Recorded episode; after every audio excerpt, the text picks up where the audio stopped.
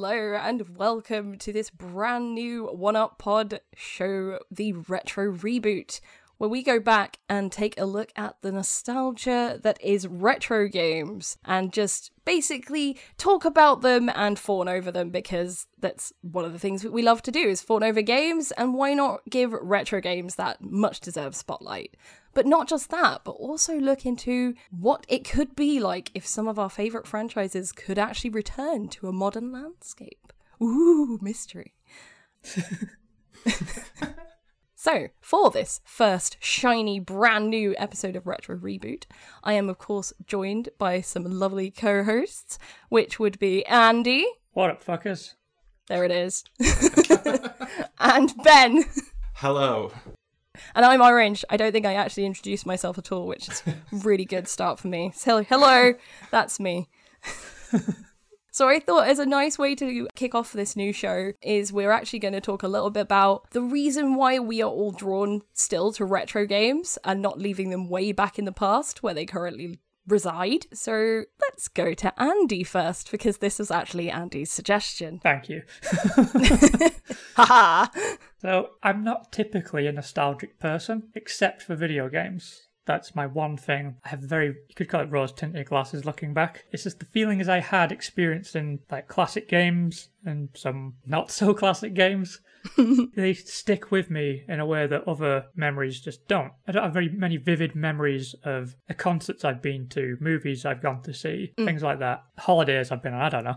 It's, it's always the video games that linger in my mind. Like, I'll remember certain Christmases better than others because of a video game. Yeah. They cement in my head. I think it's probably because I've been playing games since I was old enough to hold a joystick, but it's just one of those things that's just fused into my head, the video games. I just get this real big excitement about going back, trying to re experience a game that I loved as an adult who has a greater appreciation for the medium and the intricacies of it. The mechanics that go into it, the work that's put into it by people. I can like reappraise things that I loved, or maybe give something a try that I threw away and said, fuck you, because I got stuck on the first level, which happened a lot. Yes. And there's also just the excitement of discovering something that I never got to play. Mm, um, it was mm. usually because fuck all got released in our region, especially during like the 16-bit era.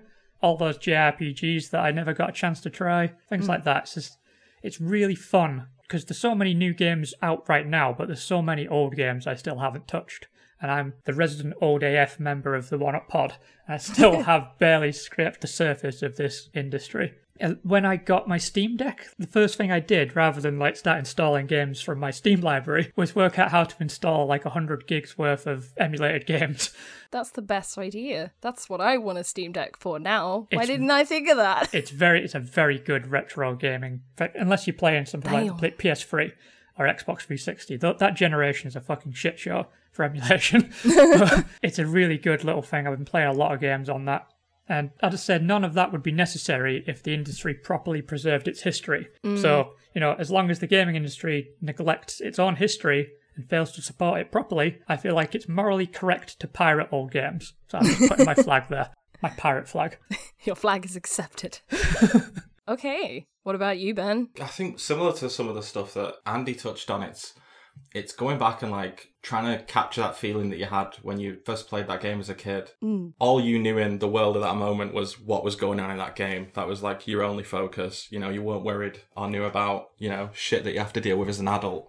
And I mean, I'm, I was going back and thinking like some of the some of my favorite games when I first really got into gaming were like ports of SNES games anyway. So I mm-hmm. always liked retro games.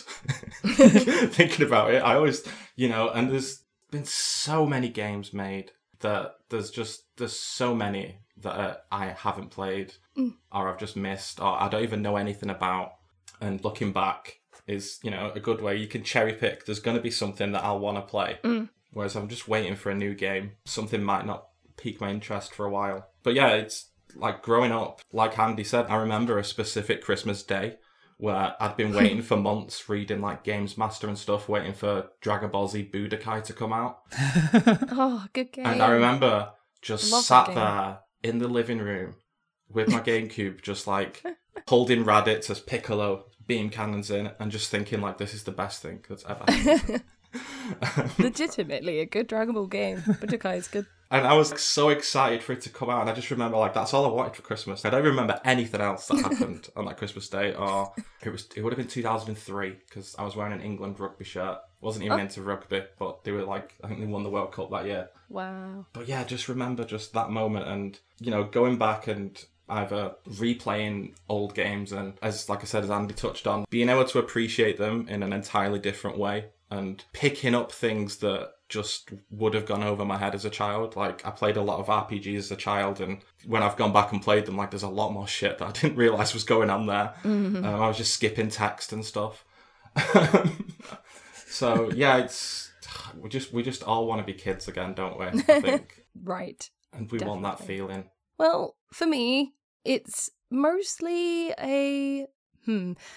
When I was growing up, I mostly played tie in games, I'll be real. So when I had the SNES, my family were very big on, oh, that's a TV show we recognize, or that's a Disney movie we recognize. So the game is a really good way to go for our, for our young daughters. So I did not have many of the classic games of the SNES era. I've never touched Metroid, I've never touched Castlevania, the Legend of Zelda, the SNES ones. You know, I they're not familiar to me. Mario was the only one we really had, and I feel like the only reason we had Mario at all is because it came with the SNES. So we kind of we learned that Mario was good, and therefore we could keep buying that because if it had Mario on it, then my parents are like, "Yay!" So for me, definitely reliving retro is just lovely because I can actually finally go back and play these classic SNES games that I missed completely when I was actually a child. So the going back part is great and also stuff that I never even knew existed. Part of the joy of streaming is that I meet a lot of different people and those different people recommend retro games to me and I'm just like, "Wow, what's that? I need to look that up." And I'll talk about one of those on today's episode. That's probably one of retro's biggest draws for me is the idea of going back and playing things that I missed, especially things that are apparently amazing, groundbreaking. You know, I know on my list, which is why I mentioned them, Metroid and Castlevania are quite important because I love Metroidvania. So it's like, maybe I should go back to where that namesake has come from. but I also do really appreciate the reliving of things and beating things that you never beat. That is a massive thing for me, I know. A recent example of that is Kingsley's Adventure on the PS1. I never beat as a kid. I never even owned it. We just constantly rented it from Blockbuster. I used to rent it week on week, and I never got through it. And then I managed to get a really cheap copy of it before the price of it went through the roof. And recently I beat it, and it just felt so nice to just be like, that was for you, little orange. Right there. You're welcome. but I also enjoyed it as well. So I don't know. That it's really nice to go back to these classics that inspire a lot of newer games that come out as well. How many times do you hear this game is like a spiritual successor to this one? And you're just like, oh wow. So it's nice to see the history of gaming, I suppose, is also very be- heavily buried, her- hairily buried, heavily buried in there, seeing where games have come from. I guess another example I recently played through, I say recently, it took me three years, but I just played through the entirety of Tomb Raider from the very first game to Shadows of the Tomb Raider and watching it change, like watching the very first Tomb Raider game where it all started and then seeing its evolution across time fitting into different time periods and what games were doing when they were rebooting it and things like that and seeing it change and evolve. It was just fascinating. And I'd love to do that with more franchises, but I'm going to break them up next time because doing it all in one big go, I was like, I don't want to see Lara's face anymore. I'm really fed up with her braid. You know, it was like, uh, but it was a really, really awesome experience. And yeah, it I love seeing where games have come from as well. That's just really really fascinating.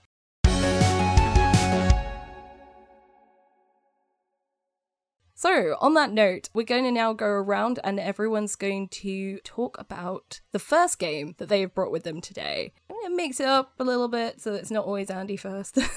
ben, tell us about your first game. The first game that I've been playing is The Legend of Zelda Oracle of Ages. So I've been a Zelda fan for years, and I was trying to figure out how did I miss out on this game, and The only thing I can think of is that this one and Oracle of Seasons that's like connected to it. They came out like very close to the end of the Game Boy Color coming out. And Mm. I'm pretty sure I got a Game Boy Advance Oh. not long after it came out. So I'm thinking, child me was like, "Ugh, I don't want a game from that old console. I want, new, I want new things."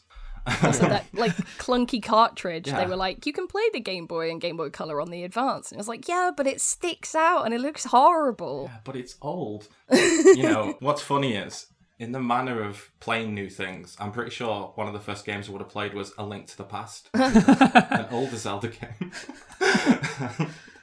but anyway, I digress. We don't need consistency when we're kids. Just such child behavior. Ugh. But um, yeah, it's it's on it's on the Nintendo Switch Online Game Boy library now, so it's very accessible. So Oracle of Ages is a top-down Zelda originally come out on the Game Boy Color. It sees Link transported to Labyrinth, Labyrinth, Labyrinth. I don't know where he is. Somewhere. yeah, he's yeah he's immediately duped and leads an evil sorceress Veran straight to the Oracle of Ages, Nayru, who then possesses said Oracle, goes back in time and starts fucking shit up. this is like literally two minutes into the game. You can't really go anywhere. You've just got to lead this evil person, who is immediately very sus anyway, to where they need to go. But then, like, it shows these cutscenes of, you know, things in the past affecting things in the future. And it just cuts to this random house, and this woman starts panicking as a child slowly disappears. Um, just really like, Oh, okay. that's dark. But yeah, so Link, obviously causing causing trouble straight away, finds the Harp of Ages and has to use that to travel back and forth through time, going solving puzzles, getting eight time essences, but you know, before a big final showdown with the big bad at the end. It is just such a old school Zelda game. I knew it existed, but I'd never looked into it or thought about playing it until it just popped on the Switch Online and we were talking about doing this episode. Yeah. And I looked into it, and it's the first Zelda game directed by Hidemaro Fujibayashi, who directed Four Swords and Minish Cap while he was at Capcom, and then he went to Nintendo and directed Skyward Sword, Breath of the Wild, and Tears of the Kingdom. So, well, like, absolute Zelda royalty. mm, And it's just, it was originally there was originally three games planned. This one, Seasons, and then another one which they canned. But this one was all about puzzles. And I've not I've not got to the end yet, but the whole game is just so fun to play. You've got the big kind of Zelda dungeons and all the puzzles, and I'm always getting lost in there, but just kind of getting your way to the next area or the next dungeon, it's like a puzzle in itself. It's like an overworld kind of thing, which they've definitely done in Zelda after that, but I, I just didn't think I'd fall in love with it so much. Um, it looks so pretty. I think that's what put me off it in the past, maybe, because, like, from my memory, Game Boy Color and the Game Boy games haven't aged as well when I've looked at them, but as soon as I started playing it, like I've not really been able to put it down. I just want to keep exploring, and I tried playing Tears of the Kingdom, played it for a while, and I just there's kind of too much going on, and I think that's what led me back to an old school Zelda. a simpler time. Yeah, just a simpler time, and that's not a diss on Tears of the Kingdom. Like I'm sure I'll get into it at some point, and I'll just love it. But yeah, I just I think I've, I had that Zelda itch, and they came on um, the Switch Online. I thought this is just such an excuse to play. But yeah, if any of you two played Oracle of Ages, I have No. not. No. yeah, I I recommend it. if, you, if you like Zelda games, especially like the older Zelda games as well. I mean, I don't, I don't- even though like there is combat in it, I don't feel like I'm ever doing that much fighting. I feel like I'm just running around, solving, going back and forth, trying to solve puzzles in the past, and then going to the present, and then, you know, I never really feel lost, but the world feels really big because it's that mm. kind of like old, very old school Zelda where like you know you move one screen at a time, Yeah. and then the mm. dungeons become bigger areas. I just went off on that and I was like, I've got notes. I'm going to look at my notes and see what's things that I wanted to mention. Oh, look at notes. so Oracle of Ages. Also, so apart from the weird scene at the start with the child disappearing, heavy start. there's like three animal creatures, including a kangaroo that you can like pop in his pouch, and he helps you get around, you know, up cliffs and stuff. Okay. Just so it's so odd. Like, That's different. the Deku tree, a staple in many Zelda games, has this little flower coming off her and these big cartoon eyes, and you agree to marry her. Oh, okay. which was Right? which is a weird vibe. And there are like cartoons and you know like pictures that people have drawn of this romance that I've discovered online looking Oh, into no. this, and like don't recommend you keep going. Oh, Try dear. not to. That's the cover art for this Yeah. episode. God, don't give me ideas. I know. I, just, that's it. I was like, I don't want to look, but I'm gonna have to look now because it's gonna have to think about. And yeah, I wish I didn't really because it's not that bad, but it's it's very weird.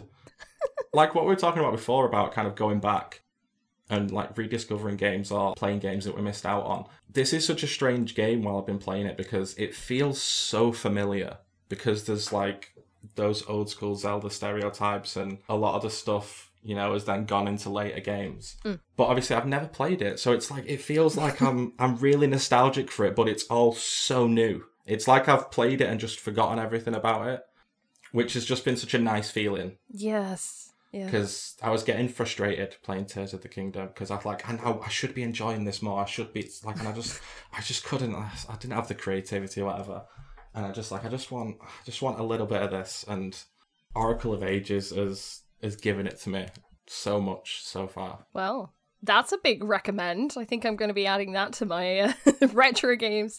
I mean, I have pretty much the entire Zelda roster on there already, but I will be bumping that one up because the only Zelda game I've ever beaten beaten is Ocarina of Time, and that was the 3DS port. Is the only the only Zelda game I've ever actually beaten.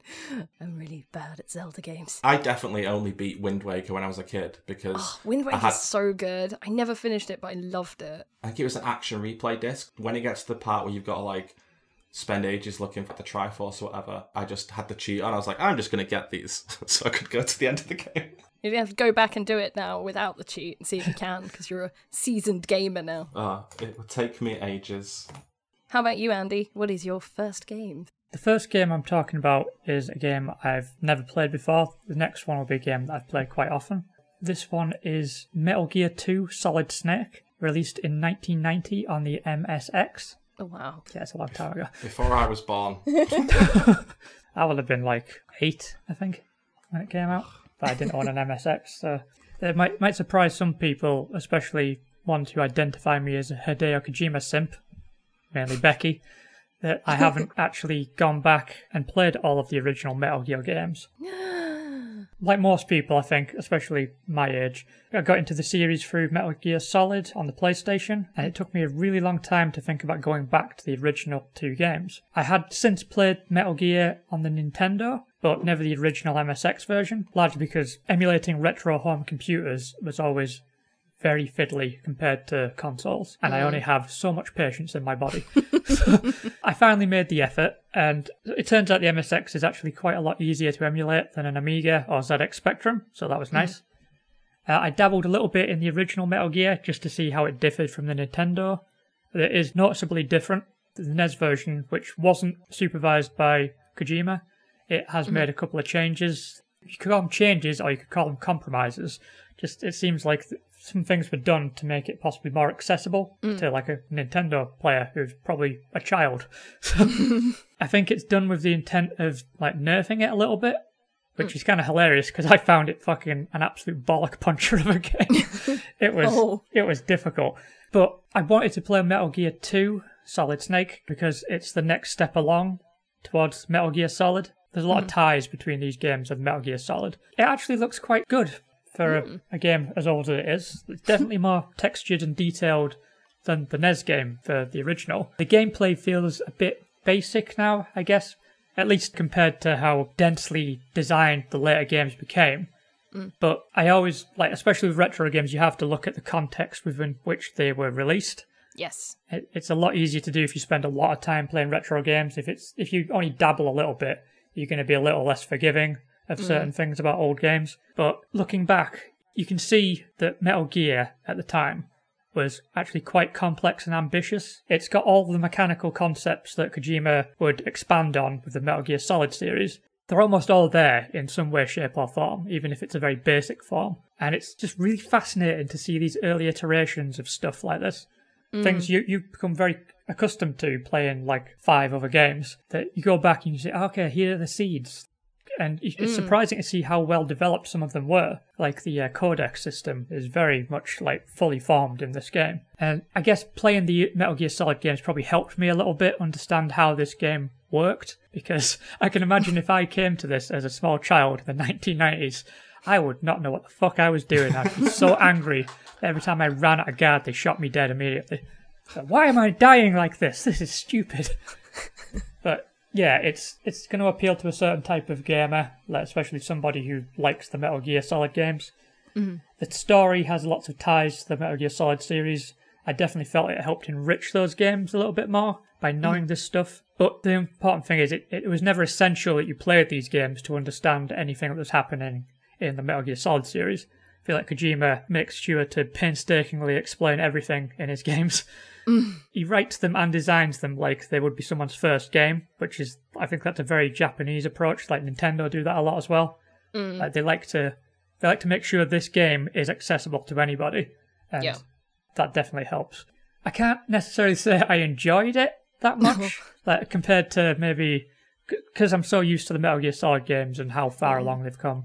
In that style of very old home computer games, doesn't give you a goddamn thing to work with. You've got to work out everything yourself. And I engaged with it. I wasn't in love with it, but I, the most important thing was I appreciated it. Mm. I felt like I was getting an invaluable piece of a puzzle, and the bigger picture became far clearer. It might be hard to recommend to people as a pure game playing experience, but if you've got a real interest in gaming history, especially the early works of Hideo Kojima, I do feel like it's absolutely essential. Awesome. I I'm so like not much experience on Metal Gear either. I think I've bought some of them. I don't think I have the first one on PS1. I know I've bought a couple of PS2 ones, but Metal Gear is another series that by the time it came under my radar, it was on the fourth one or the fifth one, and I was just like, oh, I want to go back though and play earlier ones first. So it's it's in the same wheelhouse as Zelda for me. It's like I need to go back, back to where it all began. So this this definitely strikes my interest because hmm. yeah, I do love the idea of seeing games from start to finish, literally from a franchise point of view as well. Very, very fascinating to me. I don't think I played any of the Metal Gear games. I think I played a demo of one of them when There I was go. really young. Back you go. There's probably Metal Gear Solid 2, the really misleading demo that made you Yeah, think you were going to be playing a Solid Snake by the game, and he's barely fucking in it. But uh, that's another complaint. That's for another episode of Retro Reboot. Right, my first game, I'm going to go in a completely different direction to both of yous, and I'm presenting Crash Bandicoot 2 Cortex Strikes Back. I think that's the right name. I, I wrote my notes and I went Wrath of Cortex. I was like, no, no, the wrong one. third It's the other one. Cortex is involved. Cortex is in the title. So, Crash Bandicoot is a huge part of my childhood. I haven't gone back and played the game for this episode. I'm just going based on my own childhood joy and memory. It was the first game I ever owned on the PS1. I played Crash Bandicoot 1 at a friend's house before we had a PlayStation in our house. And I remember we got stuck on one of the running levels where you're on the. It's a little hog, I think, isn't it? In the first one. You're running away from a boulder, I think. And we got stuck on it at my friend's house. We just lost all our lives, died, game over, blah, blah. Um, so. Clearly, that made me a little sour to the first game because then when I was presented with we're getting a PS1 from my family and they said, What game do you want? I decided to get the second one because I had decided I I've had enough of the first one. I'm going to move on to the sequel because that is how this works, and I loved it. I loved it so much. It was more of what I'd experienced at my friend's house. I loved being growing up on the SNES. Obviously, I was very used to the old left and right side scrolling when doing platforming. It was different to anything else. Like I already had I think we had an N64 before a PlayStation 1, but I can't remember. But it was that notion that we, we you were running forwards like into the TV.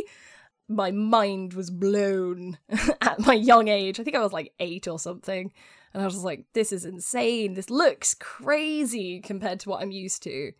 I love the character of Crash. I loved the the music, the world design. It was just everything. It was for me a true jump forward in like gaming in terms of technology and graphics. My young mind was like, "Wow, this is amazing." So it completely bowled me over in that regards. But I also just I loved the gameplay. I loved that it was hard, which is weird because I know when I was a, a kid, I was very impatient. I tried to play Tomb Raider 2 and I got stuck on the first level. And I tried to play it, I think, on about three different instances of my childhood. And I never got past the first level and I just got mad at it. So I shelved it. But Crash is hard. And I loved it because I think the platformingness, the fact that you kind of, it was an open world, which I think helped. You, you knew you had to go this way. and I just, I really enjoyed it. I really enjoyed the challenge that it presented, but knowing what I had to do most people who know me know that I'm really bad at puzzles. So I'm the type of person who will fixate on this is definitely what you have to do, and everyone's sitting there shaking their head, going, "That's that's not what you have to do," and I'm just like, "No, it is. I'm gonna make it work." With something like Crash, that wasn't an issue. Is that you know what you have to do? It's very obvious. You have to jump across here, not die. So for me, it was much easier for my child brain to understand. I just need to get from here to over there and not die in the process. Cool, let's do it. So the Crash games were a very big part of my childhood. And since we are talking about reboots, I'm breaking my own rules already. I have played the N. Sane trilogy, and although I uh, I do recognize that they have made it a little bit more friendly and a little bit easier than the old PS1 games, they are very very good reboots of the originals. Like if you can get hold of the original ones, you should because they still hold up really well today. But if you can't, the N. Sane trilogy is really easy to get hold of on pretty much anything. So that's definitely an easy inroad for that crash goodness. And I haven't played the fourth one yet. I've got it. It's been sitting on my shelf waiting, waiting for me. Um, but I am tempted to go back and play through the original trilogy because in my adulthood, now that I have expendable income, I have purchased Crash Bandicoot 1 and Crash Bandicoot 3, which I didn't own before. And so now I can actually play through all the classic PS1 versions. And maybe I'll even try to 100% them. I think I might kill myself if I try to, but I hear it. it's ridiculously hard, but you know, I've beaten them once, so maybe this is my next level now to go back and be like, hey, you think you're better at gaming? Well, prove it by 100%ing the Crash games instead of just getting to the end. But yeah, I I love Crash and I'm pleased to see Crash is still in existence, but the second one means the most to me for the pure sake that it was my first first game that I owned that I was very excited about, so I definitely played it way more than any other game. So let us go round again for everyone's second game before we start talking about what you want to reboot. We'll go back to Ben just to keep it the same. My second game is a game that I had played before, and keeping with the theme that's available on Nintendo Switch Online, I wanted to pick games that were really accessible to a lot of people. I know a lot of people have Switches, and sometimes it's hard to, you know, play some of these older games. That's a good idea. But mm. anyway, yeah, went off on one there. That's right. My second game is Fire Emblem The Blazing Blade, which was just called Fire Emblem over here. It came out on the Game Boy Advance in 2003, I think 2004 over here and in America. And it was the first game in the series to be localized for international audiences. So Ooh. prior to that, the six games prior were just all in Japanese. None of them were ever translated and they were i imagine they were quite hard to get hold of because of how consoles and game regions used to work back then mm. like i said i played this as a kid and i think i think i might have got into it through playing with some of the characters on smash bros maybe Probably. on my gamecube but i remember just playing it and not being able to put it down until i finished it for anyone who's unfamiliar with fire emblem it's a tactical RPG. Um, you're on like a grid based map, and you're basically moving your soldiers around to you know win a battle or whatever the objective is it's normally quite mm. simple i think what's great about this version is not only is it a a really good entry point to the series if you've never played the one one of the games or you've like dipped into one and maybe thought it wasn't really for you. The, it's quite an extended prologue, it's like kind of introduction. It really talks you through it and kind of gets you familiar with everything in the game, and then it just launches you into the campaign. There's not a lot of stuff to do between missions, so if anyone's played Three Houses, that's done really well on Switch when it came out, it's none of that kind of like romancing and, you know, outside of combat stuff. It's just you go and do your missions and then you move on. There's some cutscenes, there's some little interactions between the characters, but it's really simple. And Orange, while you were talking about like Crash before, about you know, I know I have to just go from back to front or front to back or whatever. That's what I love about Fire Emblem. I can pick it up and be like, I can just do a mission, Yeah. and if I want to do another one, I can do, and then I can just turn it off and pick it up. And you know, I can just go into another mission. I don't have to mm. figure out what's going on. Mm. Playing it on Switch Online also just is great because you can rewind it constantly if you oh, the rewind function. fuck up. Yeah, do it so much. I did it so much on the Zelda game as well. If I explored an area that was like unuseful and I'd gone the wrong way, rather than have to trek back, I just rewind. or if I died in a dungeon, rewind. Like, make it easy. But yeah, anyway, back to Fire Emblem. You play as an actual person, which is a slightly odd. You're woken up by a woman called Lyn who's living on the plains on her own. Her family and her tribe have been attacked by bandits and all killed, so you go off with her and you're with her throughout the prologue, learning bits about the game, meeting new characters, and kind of builds up to, you know, discovering who Lyn is and, you know, what she's all about. And then after that, the kind of the game kind of starts for real, and you're with Eliwood and Hector, who are on a quest to find Eliwood's missing father. Elliewood obviously is um, a lord of some place in Fire Emblem that I cannot remember, but like all these things, you know, everyone's a lord or yeah, they've all got money in this realm, um, apart from me, apparently. but just the gameplay and the combat is so fun. They've got, if you've ever played Fire Emblem, it's like a very rock paper scissors, like a weapon triangle where you've got swords. Can I remember how this works? I think axes beat swords, swords beat lances, and lances beat axes, maybe. But anyway, there's a little weapon triangle. It's really simple. There's lots of like numbers and stats for you to look at, but like when you're attacking or whatever and doing your turn, it just breaks it down nicely for you. How much damage are you gonna do? Mm. How you gonna get hit? Like little percentages. So it's yeah, it's just it feels like a very pure game. Like it's mm. just it's not trying to do anything other than just be a little tactical RPG. It looks beautiful. Mm. I mean, I think a lot of the games on the Game Boy Advance have probably aged quite well. But like just some of the sprites in that game, it's just like the little animations when like your your character like pulls the sword out to attack or the little flick of the hair when they land. It's just it feels like so much detail has gone into these little hmm. pixelated forms, even like all the way to the little chubby faced portraits that they have.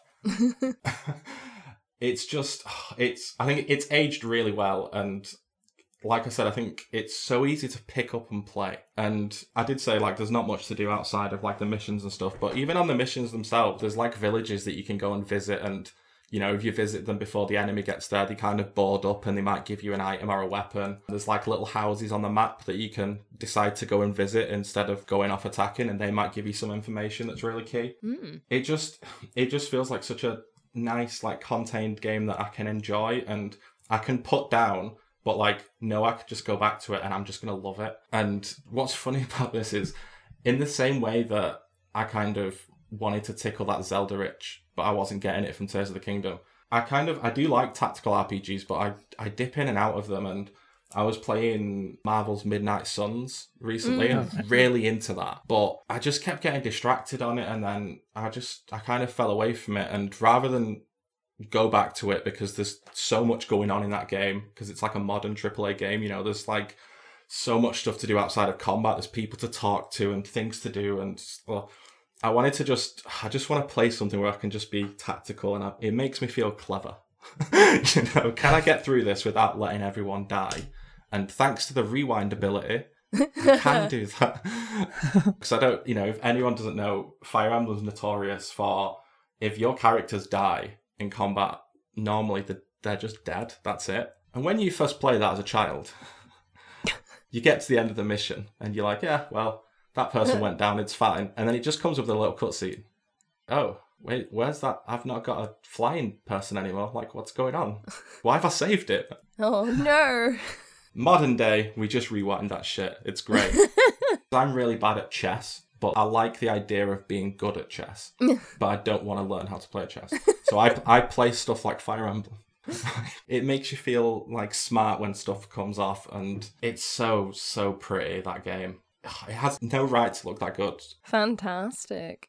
Right, your second game, Mr. Andy Sir. My second pick, I'm going to be sticking to a theme, and it is early Hideo Kojima game.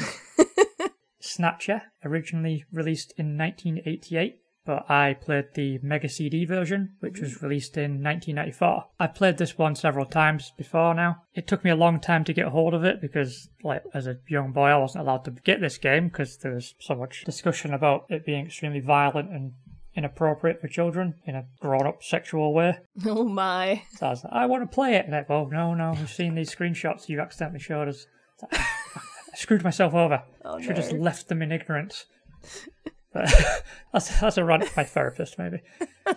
it was available quite readily on the Mega CD, unlike previous versions, but I just couldn't get hold of it because I was a kid. But then, as an adult man, it's very hard to find emulated versions of this game that actually work. So that took me a long time to find something. But I finally got hold of it, finally got it working, voice acting and all that stuff. Everything, nothing was wrong, and I loved it. I've had no way of talking about this on the podcast before because there's no way I was going to convince three other people to play it. And I couldn't find a way to fit it into video game deathmatch, and it's definitely not an indie game. So this this show has given me my chance. Hooray! It's it's been a blessing from above. so yeah, like I said, I've only played the Mega CD version. There are purists out there who they don't consider it the best version because it's censored quite a bit of stuff. Not a lot of the violence was censored, but there was weird, inappropriate sexual stuff that was toned down. And I'm perfectly fine with that, to be honest, because I've seen what some of that stuff is, and it makes me feel a bit sick. but the Mega CD version was going to be my preferred version anyway, because the graphics are the most polished and vibrant. It's got a voice track, and there's also this little there's a moment where you visit this bar. I guess it could be called a fetish bar, but in the original versions, everyone's dressed up as movie characters. The cosplay culture has kind of become a big thing in the future. Mm. So people go to this bar, they're all dressed up as like characters from Alien and uh, Star Wars and stuff. But for the Mega CD version, everybody's dressed as Konami characters. So you've got Oh, like cool. Rocket Knight Adventures, the guys from uh, fucking Contra. There's the guy from Castlevania, obviously. There's a bunch of other dudes. It's it just like I liked that. I liked the idea of video games being such a big part of culture in the future that grown adults are dressing like them in public, and Hmm. it turned out to be true. Like you know, Kojima predicted that. He he Yep. got the he, he nailed down the cosplay culture thing. And there's another point in the game where he managed he predicted the rise of furry subculture. oh, So I, I tell you, he is a prophet. This man, he, he sees the future and he shows it in the form of a video game. does this mean we should be more scared of Death Stranding? Oh well, I mean, he, already predicted a global lockdown where only This delivery drivers were out outside. this is true. so he's, yeah, he's done that. He's done predicted private armies, all sorts of military tech, and furries. Like, so all the big dangers to modern civilization. so the story for Snatcher, it, it's got a bit of a mix between like Blade Runner and Invasion of the Body Snatchers. Mm. It's set in the future and following the release of a, a it's a global pandemic basically that wipes out most of the planet and there's only like small cities left. And there's these cyborgs known as snatchers that kidnap people, murder them, take their skin, and disguise themselves as these people and infiltrate society. And you play a guy called Gillian Seed. He has amnesia, which I wonder if that'll be mm. important later. And he's his job is hunting snatchers. He's part of a small government funded unit that hunts down snatchers. Mm-hmm. And one of your fellow agents is killed by a snatcher or a group of snatchers. And you have to investigate the murder, track down who did it. And the whole thing kind of spirals from there, becomes something much bigger and more dangerous and far more reliant on extended monologues to explain everything. It tackles a lot of Kojima's concerns that also bled into the Metal Gear games, things that would bury into your head like a tick if you'd lived through the Cold War, basically. Mm. So the Metal Gear games dealt with the existential terror of always being like hypothetically a few seconds away from being obliterated because of nuclear conflict. And Snatcher is more about the paranoia of foreign forces secretly infiltrating your country and your government and tearing it down piece by piece from the shadows. That's what the Snatchers quite overtly represent. It's a point and click game. It's got a visual novel style presentation. It's really nice to look. I, I really like the look of it. The artwork is really nice, especially on the Mega CD version. And I feel like it's easy enough to play. There's shooting sections which are quite forgiving, considering you'd be using like a joypad to move your little target around. The world building and the story are really compelling, piecing it all together, all the clues and progressing through the story. Really engaging. And I do think sincerely that this game helped open the door a little bit for the visual novel style of gameplay to reach the West. It wasn't really a big thing at the time, but now it's everywhere. It's become, a, it's become much more prevalent, especially in indie games. Mm. So I feel like Snatch is an interesting thing where it's weirdly massively influential and yet criminally underrated. Mm. Also, your guy has a little robot sidekick called Metal Gear, and it's, it's very it's like a little cute little Star Wars kind of thing. Subtle hint. yeah, please buy my other games. oh, that sounds really good. I'm I never heard of it before, and now I'm regretting this show already because it feel like it's already becoming like the indie pod, and I'm now already writing down games and being like, now I need to play these retro games as well. When I was a kid, I got really obsessed with wanting to play Snatcher because I saw in a magazine a screenshot of a guy like sat up against a wall and his head had been kind of pulled off between his legs. Oh. And I, oh. like as a ten year old child, I was like, whoa, because like Mortal Kombat was on the horizon, but the big violent video game thing hadn't quite taken off yet. Mm. So this was like a mind blowing experience for me. Like, and as a kid that grew up on RoboCop and stuff like that, so I was I wasn't squeamish. I was very much engaged with the whole ultra violence thing. I was like, oh god, I've got to play this game. Yeah, you were there for it. Yeah, yeah. I was yeah. I was the audience. Yeah, I wasn't allowed to touch those kind of games. I had an overactive imagination, so anything scared me. I was scared of Ursula from The Little Mermaid we we rented Mortal Kombat when I was a, a little child, and my dad was so horrified at what he saw that we were banned from all fighting games until I finally convinced them that Tekken has clouds of blood instead of bones breaking and things being ripped off. So yes, I would not have been allowed to play Snatcher as a child. Right, for me, I'm going back to bright and colourful because Andy keeps taking it to dark and scary. Um, That's what I do. And I'm actually, I picked a game that I played last year for the very first time. So I streamed this game. I played it for the first time. I'd never heard of it, and it was actually my lovely partner Peachy who requested that I check it out. And considering the fact that it's a PS2 game and it's called Sitting Ducks which is also available, well, was available. The PC, I think you can emulate it really easily for a PC version, but it cost me £2 to buy it, so I just went, sure. It's based off of a TV show of the same name. Again, I've never heard of it, but it's ridiculous. Um, is the word that I would use. It is not what I expected at all very, very meanly to Peachy when she told me that this was a game she played in her childhood and really enjoyed a little voice in the back of my head went, uh, it's probably really easy and like childy then, isn't it? Because I'm a horrible person. And I just assumed that because a child Peachy, and I know what she's like with video games now, really liked it, then it probably wasn't that difficult. I was wrong. It's really hard, especially if you try to 100% it, which I crazily did. So, how to describe Sitting Ducks? It's the easiest way I can think of is it's like GTA, but with ducks and alligators. so the the premise is that you are uh, Bill, who's the very friendly, lovely duck who will literally just do odd jobs for anyone who asks. He asks for no payment. He needs nothing in return. He'll just do it because that's Bill the literally the nicest duck in this city. so why is it like GTA you ask? Well, a primary function of this game is basically everything is a timed event.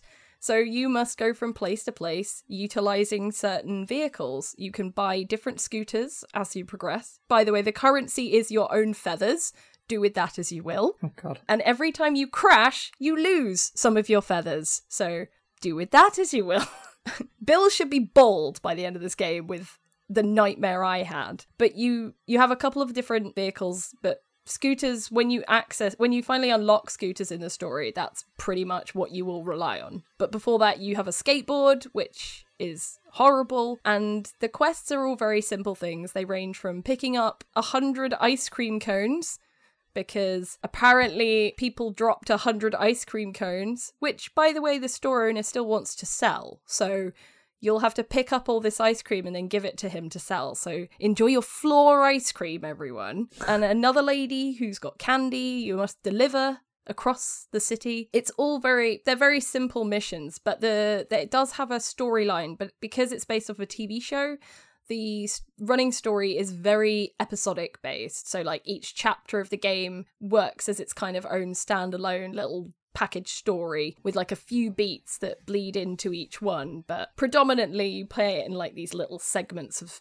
story, these everyday occurrences for Bill and his friends. One of which is Aldo, an alligator who met Bill because he tried to eat Bill, but then he hit his face when he missed and now has a toothache. So, because Bill is literally the nicest duck in the world, just says, Never mind, Mr. Alligator, that you tried to eat me. Here, come back to my house, and I will help you with your toothache. And it's just, yes. no, no danger of being eaten.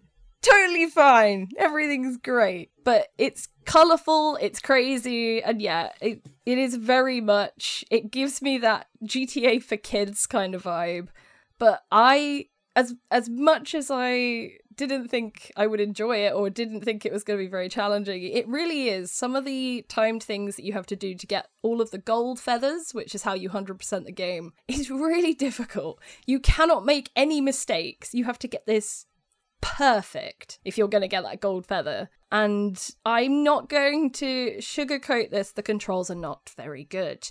They are difficult. The controls are working against you the camera is 100% not on your side. and probably one of my favorite things now looking back on it so that I can laugh at myself is the pop in of other characters. So, whilst you are driving your scooter around the city streets, you can turn a corner and there will just be someone in a car where you would never have been able to see them. There is no way you would have seen them before you just hit them. And then you it makes this really comic doing sound as you are thrown from your vehicle, feathers everywhere, and now you have to pick them up. The timer is still going, so you are probably now going to fail. And then you get back on your vehicle and someone just drives into you because every other person in this city does not understand how to drive. I saw people literally drive into walls for no reason. They just drove into a wall. I wasn't even over there. They just, yep, all right then. And then that's not even when you get to the second city in the game, which is full of alligators like Aldo, and they all want to eat you. So if you go anywhere near any of them, they just they just put you in their mouth off your vehicle and then you have to get out again. So that's another fun challenge that the game likes to add in. So it's very challenging, but for some reason, because it's just so ridiculous in premise, I found it really good fun. I didn't think it was entirely unfair. it was doable. You just had to have a little modicum of luck and RNG on your side to have an easier run of it. But also at the same time it was just about getting to grips with the controls understanding them. I found singing helped a lot so i did a lot of uh, making up terrible songs about ice cream to make me feel better when i was trying to pick up 300 cones of ice cream later on. Because yeah it happens more than once. That guy just does not lock his freezer at night and uh, he needs help but yeah as as much as i could say you know it's pretty janky the camera definitely hates you it is fun. It was very colorful, very my vibe, very crazy. And I think I did 10 streams in total, so it didn't drive me nuts enough to stop. And I was determined to get the 100% because I've never seen I've seen one other streamer do it. I've never seen anyone else do it. And it's also one of those games where there's no help online. Like, nobody knows this game. So if you go to the internet and are like, how do I do this? Am I doing this right? There is nothing. No one knows. I think when I finished it, it kind of broke. I don't know if that was just my copy of the game, but um, when you tried to reload the world to like free play, or no, it's to do the story, Bill was just standing in the ether. it was just like a blank scenery which looked like the sky and he was just standing there and I couldn't move him or anything. and I was just like, is this meant to happen? the internet didn't know. Nobody knew because clearly no one's got to that point before, so would know? But if you get the chance, you can. I think there is a way to emulate it on PC. I know a friend of mine managed to do so. It is doable. Otherwise, if you do have a PS2, you can get it super cheap. It's like I got it, yeah, for about two quid on eBay. It was nothing. It is funny you know. And there's multiplayer, and multiplayer has multiple different missions. I thought it would just be races, but there's a few different things that you can do. And me and Peachy gave it a go, and it was quite funny. She was very angry. And I actually said, Are you sure this was a game from your childhood? Because you don't seem to be enjoying it. Turns out she made me play it because she also thought it was really difficult and she wanted to laugh at me. So thanks, honey. that was lovely.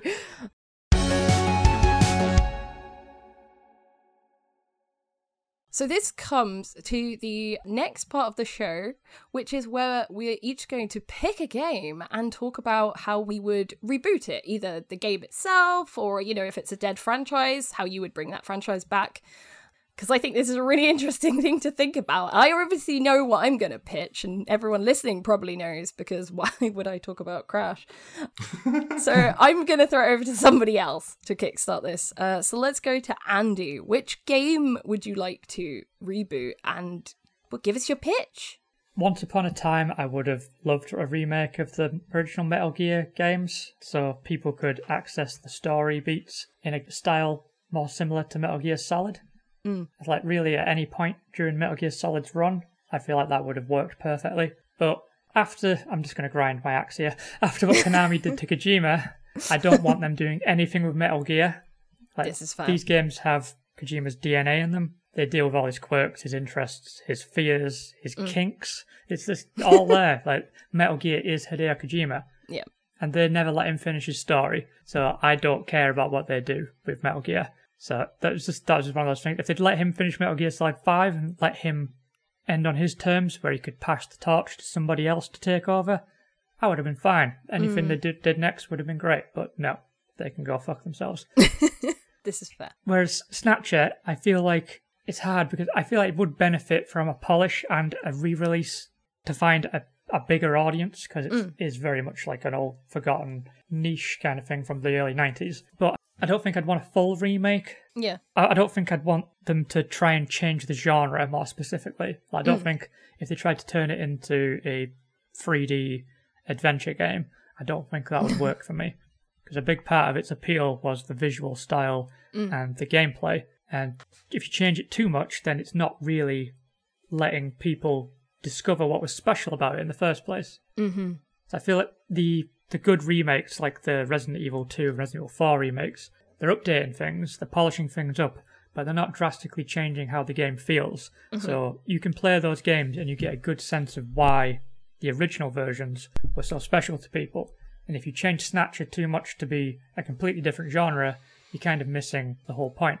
So I feel like maybe some kind of really high end remaster where they massively upgrade the graphics the, mm. the art style, but keep the gameplay generally the same.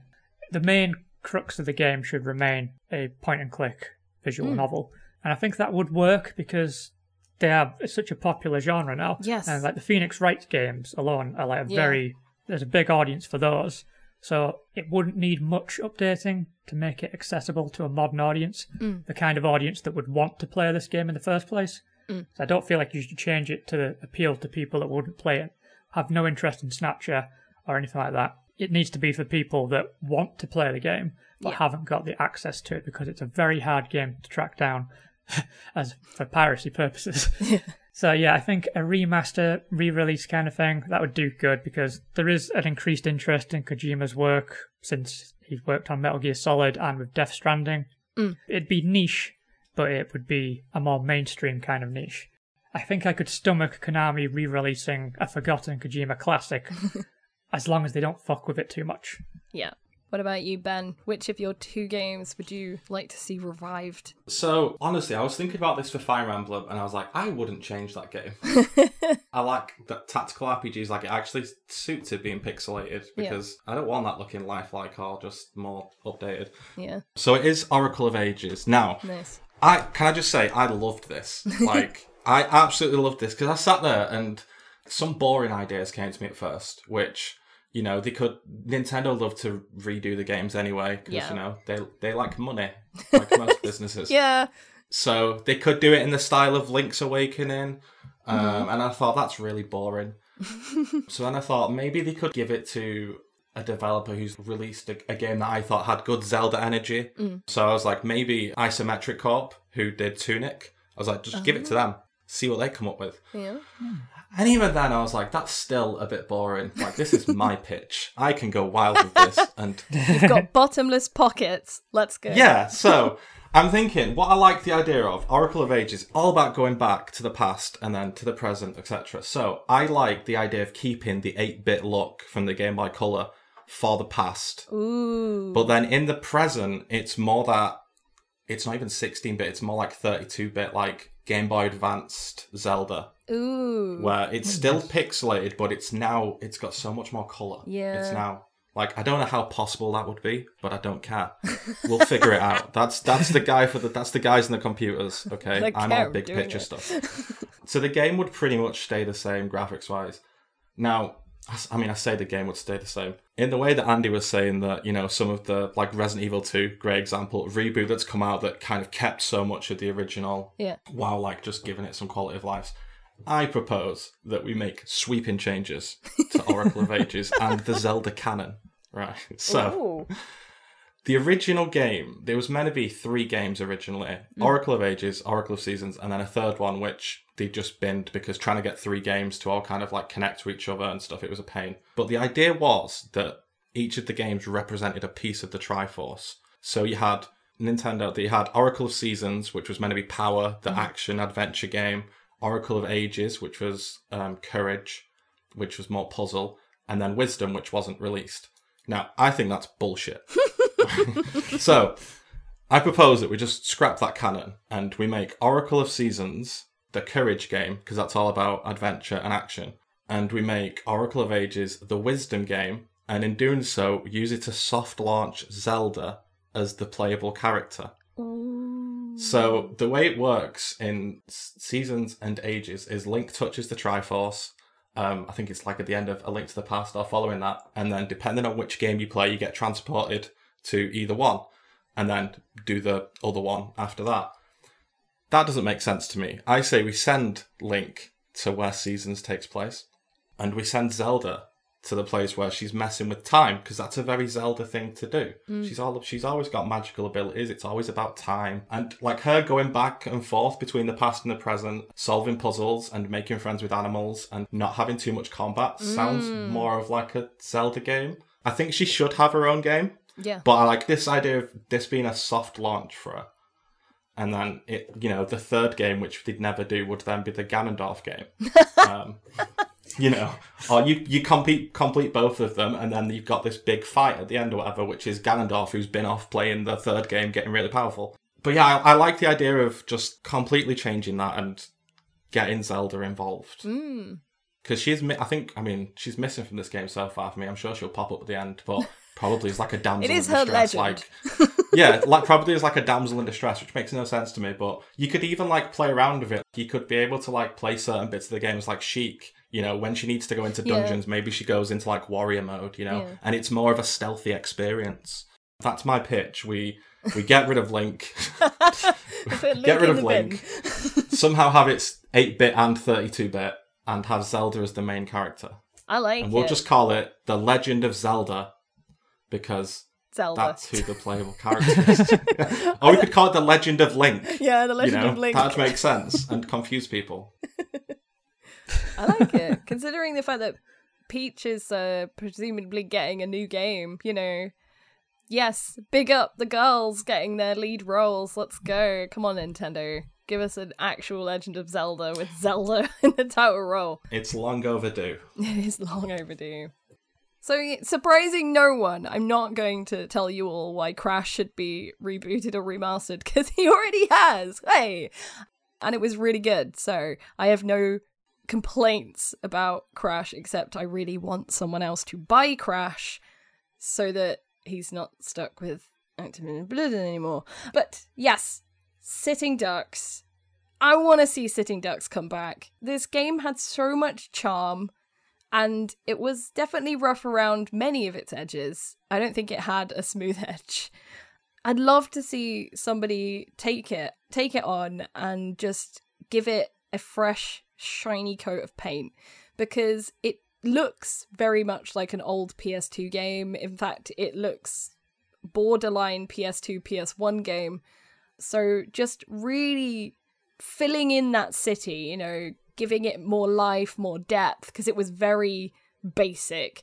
More places that you could go in. Basically, I just want it to be like GTA, but with ducks. So, my pitch to revive it is literally just to take what's already there and just really, really polish it up, really bring it forward, make it bigger, make it better, but not too big because I don't like the biggest open world games where they, you'll just get lost and die. Just make it expand upon it, perhaps a bit more variety with some of its missions. I don't think I would want to see them completely remake the original one just because the way it works with having these episodes, I feel like it would be nice to kind of expand upon that and just do more. You could come up with more stories, or maybe someone would do their research and go back to the TV show and pull out even more from that, more lore, create more. Um, basically, I'm just going to say more a lot more. What was already there, but more. and, you know, tidy up that camera, please. please. And also, I think it would really benefit from the old improvements in graphics anyway, like things like draw distance, because hopefully then you won't have someone on a scooter pop in right in front of you and just scare the crap out of you. But hey, maybe you want a horror aspect to it. I don't know. But my my pitch would is very simple because it's just what we had before, but more, um, and just a lot shinier. I feel like it's a market that I think I think people would enjoy. People love GTA anyway, but this kind of has a bit more a bit more whimsy to it, if you will. It it can have the story beats, it can has the bits that make you think oh, this is like GTA but for kids.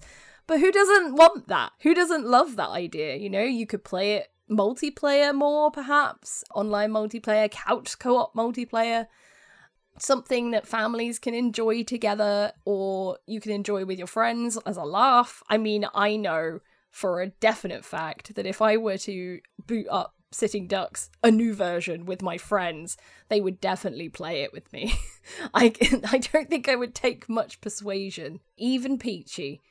But yes, bigger, better, brighter coloured, more detail. I feel like it's something that you could easily bring back, and definitely a modern audience could really get on board with this.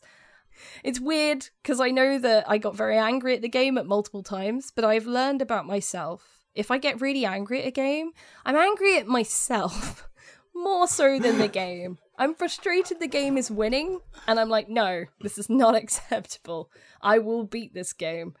I mean, GTA with the ducks has me sold. Literally, right? Like, like, what, what more do you want? Like, I think playing as a human in a GTA don't feel great, just like running around stealing cars and stuff. But playing as a duck, I don't think I'd care. I don't give a fuck.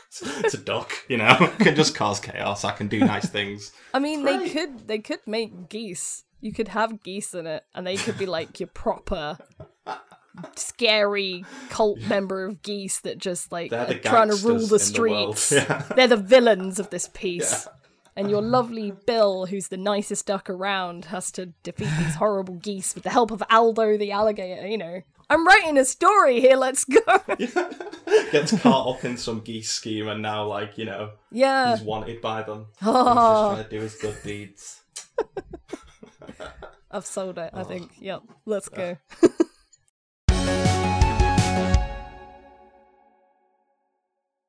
And that will do us for our first episode of Retro Reboot. I hope you guys enjoyed it, our dance through the nostalgia and how we could maybe even bring it forward into the modern era. let us know in either comments of whatever you listen to your podcast on or over on our social medias if you would buy any of our new rebooted games. We would love to hear from you. We always love to hear from you guys. Um, so, on that note, social media. Woo! Where can you find me? I am Orange and Peachy. You can find me on Twitch. I stream under Orange and Peachy, and all my other social medias are attached to my Twitch page. I can't remember them, so they're there for, for perusing. Andy, where can everyone find you? I am on Twitter or X or whatever the fuck it's called these days. uh, truly underscore defective. I'm on Bluesky, but uh, I think it's just truly defective one word, but I don't use that really right now. Very fancy. What about you, Ben? I'm on Twitter and Instagram and Twitch very occasionally um, as Duke of Benningham.